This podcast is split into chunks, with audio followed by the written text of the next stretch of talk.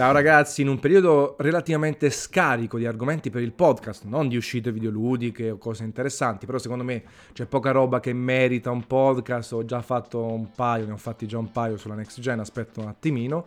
Volevo provare a farvi invece un dietro le quinte su sviluppatori specifici, partendo da uno che conosco molto molto bene, che so, al quale sono molto legato, Polyphony Digital, eh, ovvero il papà, la madre, il, quello che dà lo studio di sviluppo che ha dato la genesi, soprattutto a Gran Turismo. Kazunori Yamauchi, Gran Turismo, lo ricordate su PlayStation che roba che era, una cosa incredibile. Io mh, mi ricordo le sensazioni chiaramente oramai sbiadite, ma di un gioco con una grafica pazzesca, che cercava di replicare la realtà, il Real Driving Simulator, che aveva tutte le macchine, aveva delle piste realistiche e meno. Sembrava una simulazione per me, giocatore console chiaramente, non, non parlo del P C che già aveva delle belle cose potentissime in termini simulativi e di realismo. Però era un sogno che si avverava, arrivava su console, eh, super musica, super grafica, divertente, appassionante e... ed è sempre stato il gioco di corse che bene o male ha venduto di più degli altri, nessuno si è avvicinato lontanamente ai picchi di Gran Turismo in termini di vendita. Io ho sempre definito Gran Turismo non come la migliore simulazione automobilistica, tutt'altro, ma come il gioco più passionale, un'enciclopedia dell'automobilismo, un gioco che trasuda passione, trasmette passione per persone appassionate di automobilismo, che, che vogliono non soltanto divertirsi con un videogioco, ma vedere le macchine, spulciarle, le informazioni. Sono arrivate poi con G T Sport proprio alle pippe clamorose della fotomode. Io onestamente quando sono andato a Londra a uno dei primi press tour di Gran Turismo Sport, l'ultimo, e Yamauchi ha parlato di fotomod, di essere andato in centinaia con lo staff, è andato in centinaia di posti del mondo per creare delle foto realistiche da utilizzare come sfondo per fare le foto all'interno del gioco. Io ero felicissimo, ma non è un videogioco, è una cosa accessoria, ma è bellissimo pensare di prendere la mia macchina, la mia Alfa Spider o altra, una Ferrari, e metterla in una foto realistica e utilizzando i filtri creare delle cose fantastiche. E su, tra altre cose, noi abbiamo fatte belle gallerie fotografiche proprio su Gameplay Café, le trovate, magari ve le linko in, in descrizione se mi ricordo, eh, fatte da Demis, che con delle foto meravigliose su Gran Turismo. E quindi passione, bellezza e poi divertimento, un bel gioco, un gioco decente, talvolta bello bello bello, talvolta meno bello, talvolta con tante promesse non mantenute e anche con ritardi enormi dello sviluppo, però veramente un gioco per appassionati di automobilismo, non per, non per altro. Infatti proprio per questo ha venduto milioni e milioni di copie, talvolta anche superando i dieci milioni, perché è un po' il gioco commerciale, però secondo me in una forma positiva. Non è il gioco per super appassionati eh, videoludici di automobilismo, ma per tutti, un po' per tutti, che, che sono eh, felici di poter giocare a un gioco senza fronzoli, che poi in realtà, togliendo tutti gli aiuti, comunque un po' di soddisfazione gli dava, pur non raggiungendo nemmeno la concorrenza sul console, eh, tanto più quella su P C. Polyphony Digital, alle spalle di tutto questo, un Kazunori Yamauchi, che,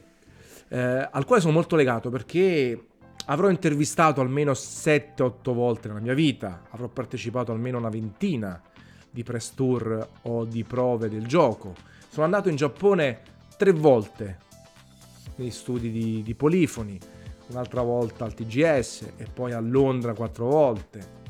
No, secondo me molte più volte io ho parlato con Yamauchi. Eh, dovrei vedere tutte le foto fatte insieme, che alcune sembra che sono io quello famoso e lui no, perché poi ormai ci conosciamo, vi racconterò anche un aneddoto sul vino. E Polyphony Digital si trova in Giappone, a Tokyo,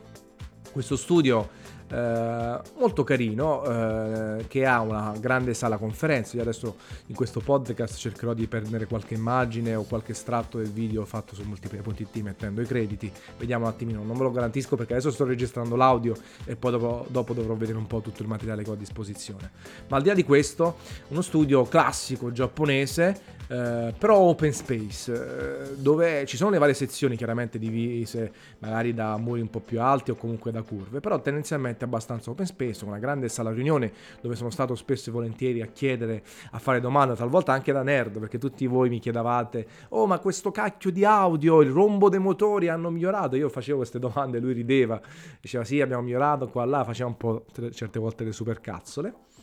E, e poi c'è, ci sono chiaramente sale conferenze, ci sta una saletta dedicata ai rumori, ai suoni, eh, non dei, dei motori ma di tutto della, dell'ambiente circostante. C'è la parte di design. Io mi ricordo tante belle interviste in cui andavo nella parte artistica e mi raccontavano che per fare una macchina, soprattutto negli ultimi capitoli, ci volevano sei mesi dalla A alla Z, quindi si facevano più macchine in contemporanea, però loro erano dei super perfezionisti dove ogni dettaglio, eh, dalla ruota ai cerchioni, agli spoiler, anche alla meccanica della macchina, veniva curato al massimo, e si cercava anche di dialogare poi dopo con le caratteristiche tecniche della console sul quale girava, ehm, e quindi ogni macchina necessitava di tantissimo lavoro, eh, poi prove su pista, eh, la telemetria, si andava su pista a provare le macchine oppure a, a prendere tutte le varie caratteristiche,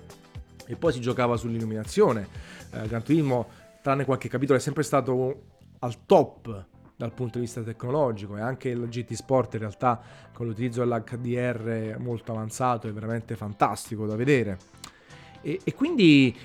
era sempre una gioia andare in questo, in questo studio, vedere le fasi di sviluppo delle macchine, che poi non stiamo parlando di un gioco che ha uno storyboard o altro, però era proprio bello vedere quanto i tecnici, quanto i grafici, gli artisti stavano dietro a, a qualsiasi dettaglio del titolo, e quanto Yamauchi fosse appassionato, perché poi lo si intervistava sempre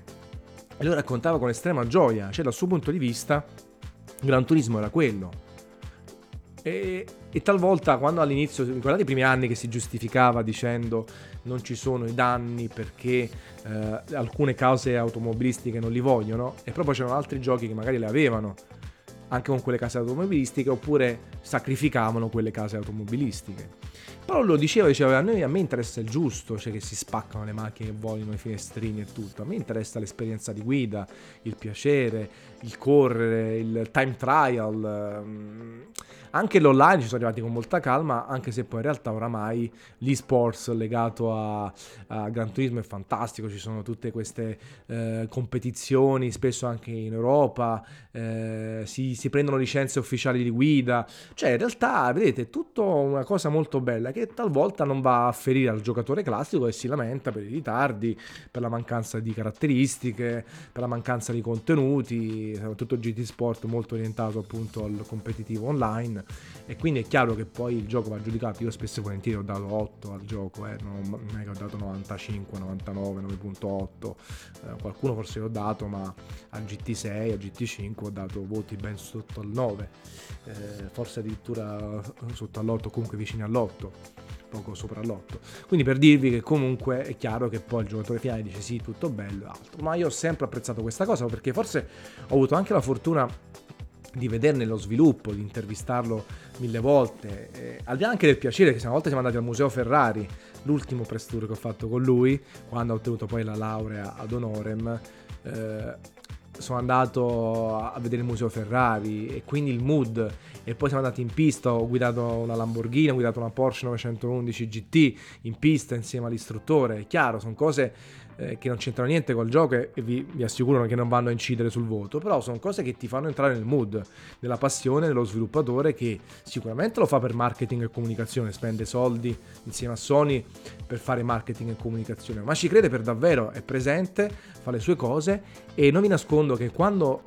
ha ottenuto la laurea io ero presente, sono rimasto un giorno in più a, a Modena per vedere la laurea di Yamauchi ad honorem. Quando gli è stata conferita, quando ha fatto il discorso, mi sono messo a piangere. Mi sono messo a piangere, non soltanto io, ma anche la, la P R di Sony, perché è come se si fosse completato un percorso. Un percorso di una persona davvero appassionata di questo argomento. Tra le altre cose, una laurea eh, conseguita in Italia grazie al lavoro di Sony Italia, che ha proprio voluto fortemente. Nel press tour precedente in Giappone sono andati a parlare con lui, Eh, l'università di Modena, proprio se non sbaglio, adesso c'è un attimo di lapsus, per dirgli se era disposto a venire in Italia a fare questa cosa. Quindi tutto il press tour di Sony è stato scelto, è stato portato in Italia, è stato fantastico, è stato un completamento. Mi sono fatto la foto con lui, eh, l'ho visto anche, se vogliamo, invecchiato, no? Rispetto ai primi anni che lo intervistavo, per quanto i giapponesi non invecchiano mai. Ed è stata veramente bella, è stata una cosa emozionante. E un altro aneddoto che vi racconto: lui c'ha un un ufficio chiaramente all'interno dello studio di Polyphony Digital enorme, dove c'ha un botto di obiettivi fotografici innanzitutto su una, su una, su una tavola, veramente tantissimi, lui è appassionato di fotografia, uh, c'ha un sacco di strumenti musicali perché lui gli piace suonare, e poi c'ha su un'altra parete sette otto cantinette per il vino, giganti, altissime, piene di vino, e addirittura c'hanno il lucchetto. Questa cosa mi fa ridere perché c'è il suo ufficio che è già chiuso a chiave e poi le cantinette col vino e il lucchetto. Io mi chiedo, cacchio, siamo in Giappone, che di base sono più tranquilli, sono meno mariuoli, c'hai l'ufficio chiuso e le cantinette chiuse, e cacchio, che c'hai dentro? Vini da migliaia di euro, evidentemente, hai paura anche della tua ombra. La cosa carina è stata che uno degli ultimi restauri, sono stato forse proprio l'ultimo giapponese che ho fatto, e su questo nota di nostalgia, probabilmente prossimo non, non ci andrò perché non faccio più parte dei big city in Italia, mi mancherà, però lui mi saluta sempre quando mi vede, l'ho intervisto, la P R americana fa basta, basta, fine, io faccio one more time, I would like to talk about wine, e lui si attiva, fermi tutti, dice a, al traduttore, ok, altri cinque minuti, dobbiamo parlare di vino. La Piera un po' incazzata, un po' sorridente, e gli ho chiesto del vino, ho detto ma lei c'è tutta questa roba qui, e gli ho chiesto ma secondo te qual è la cosa importante della scelta del vino, e lui fa, in realtà dice, la cosa più bella per il vino, che sono super appassionato, io gli ho detto che sono sommelier, è trovare il mio vino al prezzo più giusto, quindi il mio rapporto qualità-prezzo, non il vino da mille euro, ma il vino che sta cento euro, cinquanta euro, trenta euro e vale come un vino da mille euro. È stato fantastico, divertentissimo, e infatti adesso quando poi sono andato alla laurea, cioè abbiamo un po' parlato tramite il traduttore, lui quello che scrive è fantastico, mi sono fatto una volta una foto anche con lui, eh, mi saluta con grande calore perché oramai ci conosciamo di faccia, purtroppo la barriera linguistica e le barriere di P R limitano questi tipi di rapporti, però è stato fantastico in questo studio che eh, eh, bello di videogiochi, che comunque ha segnato la storia di PlayStation. Secondo me Polyphony è uno di quei sviluppatori, per quanto monotematici, anche se hanno fatto un altro paio di giochi, ricordate, ehm, ha segnato la storia di PlayStation. Gran Turismo uguale PlayStation, Polyphony uguale PlayStation. E quindi eh, è uno studio che merita la mio, il, il mio rispetto enorme. Mi sfottò perché per i ritardi o per le dichiarazioni un po' fasulle o un po' eccessive da parte dello sviluppatore, ma al quale sono molto legato. Ho avuto la fortuna davvero. Secondo me la, la prima intervista lui l'ho fatta ai primi anni duemilaquattro, duemilacinque, una volta ho dato anche una super esclusiva ripresa a tutti i siti mondiali su, su Gran Turismo quattro, sul frame rate, sulla risoluzione, su alcune caratteristiche del gioco che mi ha detto con grande nonchalance. E Londra tantissime volte è andato anche a intervistarlo, veramente ne sono molto contento e spero che questo podcast vi abbia interessato, appassionato. Uh, per un dietro le quinte, no? Non cambia niente nel mondo dell'informazione videoludica o- odierna, però mi piaceva condividere con voi, ecco, la mia esperienza videoludica da buon uh, vecchiaccio di questo ambiente, nell'attesa poi di notizie attuali, perché poi sono quelle che fanno più interesse, e, e ci stiamo preparando a tante uscite videoludiche fantastiche e all'arrivo di questa generazione di console che potrebbe, speriamo, regalarci tante soddisfazioni insieme al P C e Switch. Capate in bocca ragazzi, un saluto a Yamauchi, San, e a presto.